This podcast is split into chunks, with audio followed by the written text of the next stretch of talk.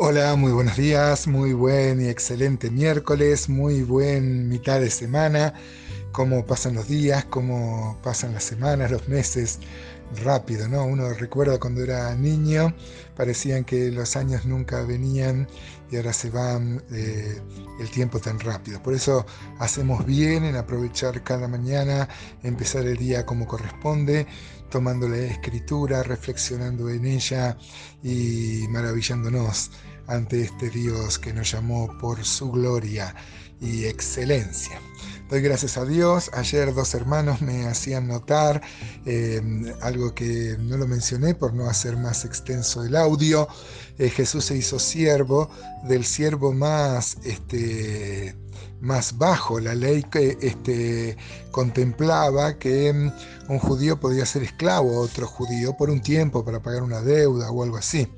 Pero si luego que vencida esa deuda el siervo se quería quedar eh, porque amaba al amo y a su casa, tenía que horadar su, su oreja para que todos vean que es un siervo por amor. O sea, esto encaja lo más bien en Jesucristo.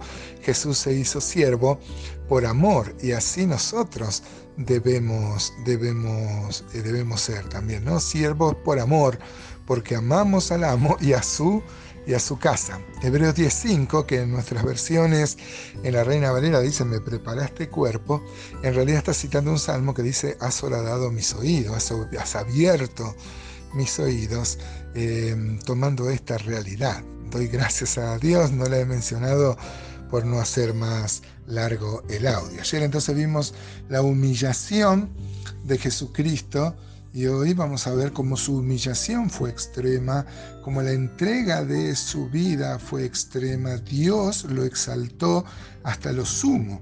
Y esto no es una revelación solo de Filipenses dos.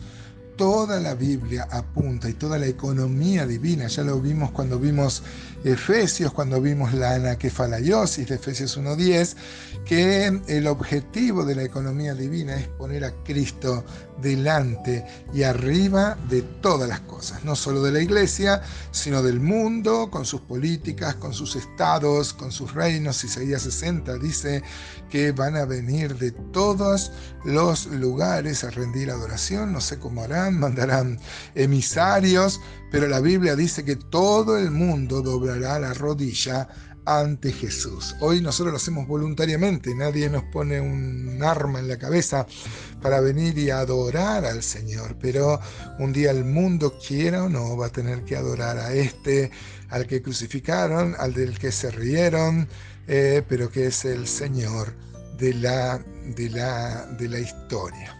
Ayer también tuvimos un intercambio muy interesante acerca de esto que yo dije, que con la encarnación de Cristo se, se alteraron las trinidades de Dios y del hombre, porque esto es maravilloso.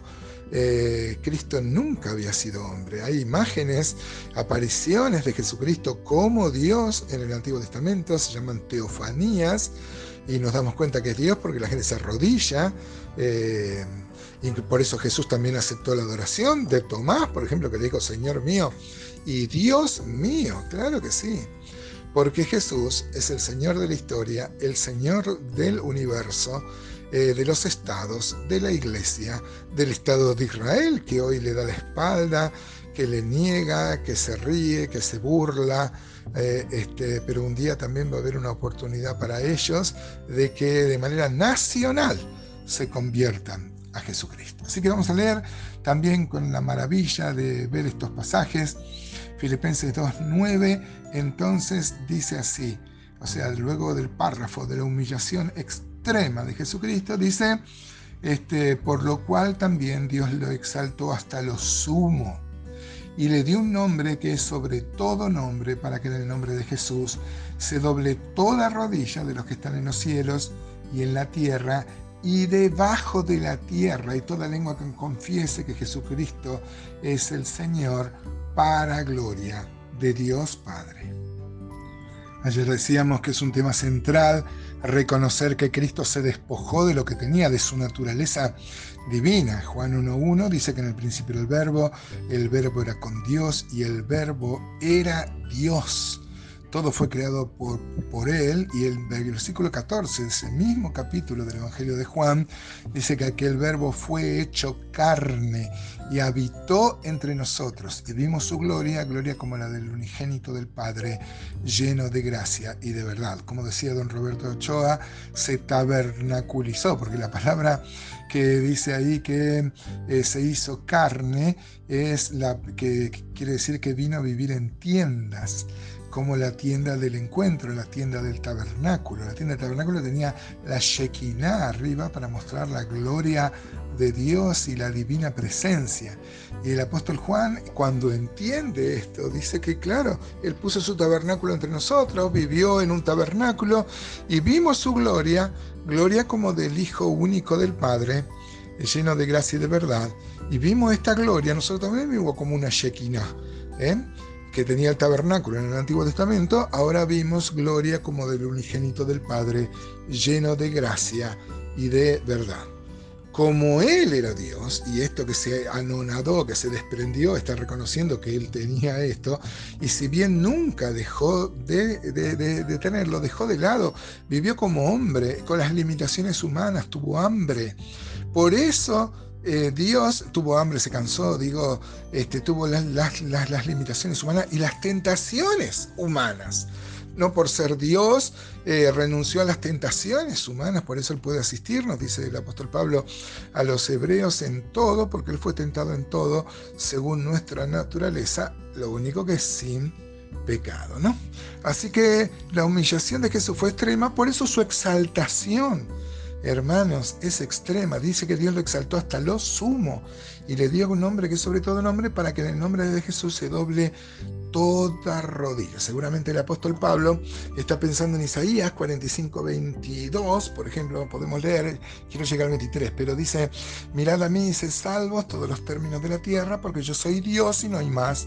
Por mí mismo hice juramento, y de mi boca salió palabra en justicia, y no será revocada, que a mí se doblará toda rodilla y jurará toda lengua, y se dirá de mí: ciertamente en Jehová está la justicia y la fuerza, a él vendrán, y todos los que contra él se enardecen serán avergonzados. Este texto también es citado, el de Isaías cuarenta y cinco, en Romanos catorce, once, que dice que porque escrito está: vivo yo, dice el Señor, que ante mí se doblará toda rodilla y toda lengua confesará que Jesús es Dios. Claro que él está pensando en esto. Eh, eh, esto solo tiene sentido si Jesús es Dios. Porque ¿cómo la gente se va a arrodillar ante Dios? Porque a Dios nadie le vio jamás. El unigénito Hijo del Padre, nuestro amado Señor Jesús, Él hizo la exégesis, sacó toda su naturaleza para que le podamos ver. Y dice el once, para que toda lengua confiese que Jesús es el Señor. ¿Para qué? Para gloria de Dios Padre. ¿Qué tal, hermano? ¿Cómo te va la vida? Tu vida da honra a este Dios, que es el Señor de la historia. No solo es el Señor de nuestra vida, es el cabeza del cuerpo de la iglesia, y es nuestro amado pastor, nuestro amado Señor, nuestro amado Maestro. ¡Qué maravilla! Gloria a Dios.